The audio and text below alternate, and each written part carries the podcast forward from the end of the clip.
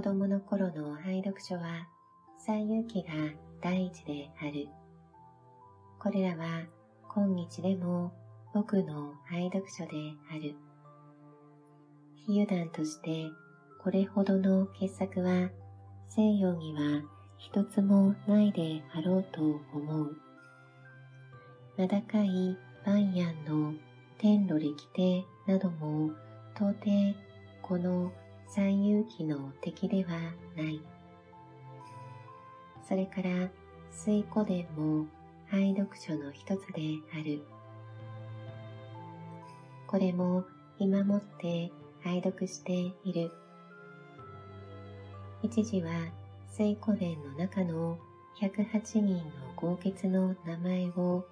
ことごとく暗記していたことがある。その自分でも星川春郎氏の冒険小説や何かよりも、この水古伝だの、最勇気なのという方が、はるかに僕に面白かった。中学へ入学前から、徳富ろ過氏の自然と人生や、著牛の平家雑感や、小島臼井氏の日本山水論を拝読した。同時に夏目さんの猫や京香氏の風流船や緑雨のあられ酒を拝読した。だから人のことは笑えない。僕にも文章クラブの青年分子録の中にあるようなトルストイ、坪内志向、大町慶月時代があった。中学を卒業してからいろんな本を読んだけれども、特に愛読した本というものはないが、返して言うと、ワイルドとかゴーチェとかいうような絢爛とした小説が好きであった。それは僕の気質からも来ているであろうけれども、一つは確かに日本の自然主義的な小説に飽きた反動であろうと思う。ところが、高等学校を卒業する前後からどういうものか趣味や物の見方に大きな曲折が起こって前に言ったワイルドとかゴーチェとかいう作家のものが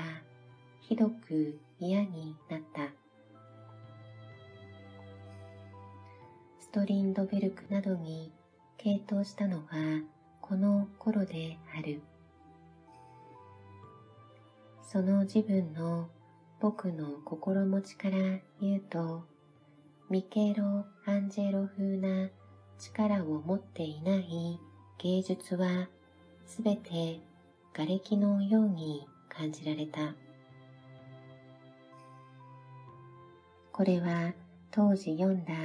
ジャン・クリストフなどの影響であったろうと思う。そういう心持ちが大学を卒業する後までも続いたが、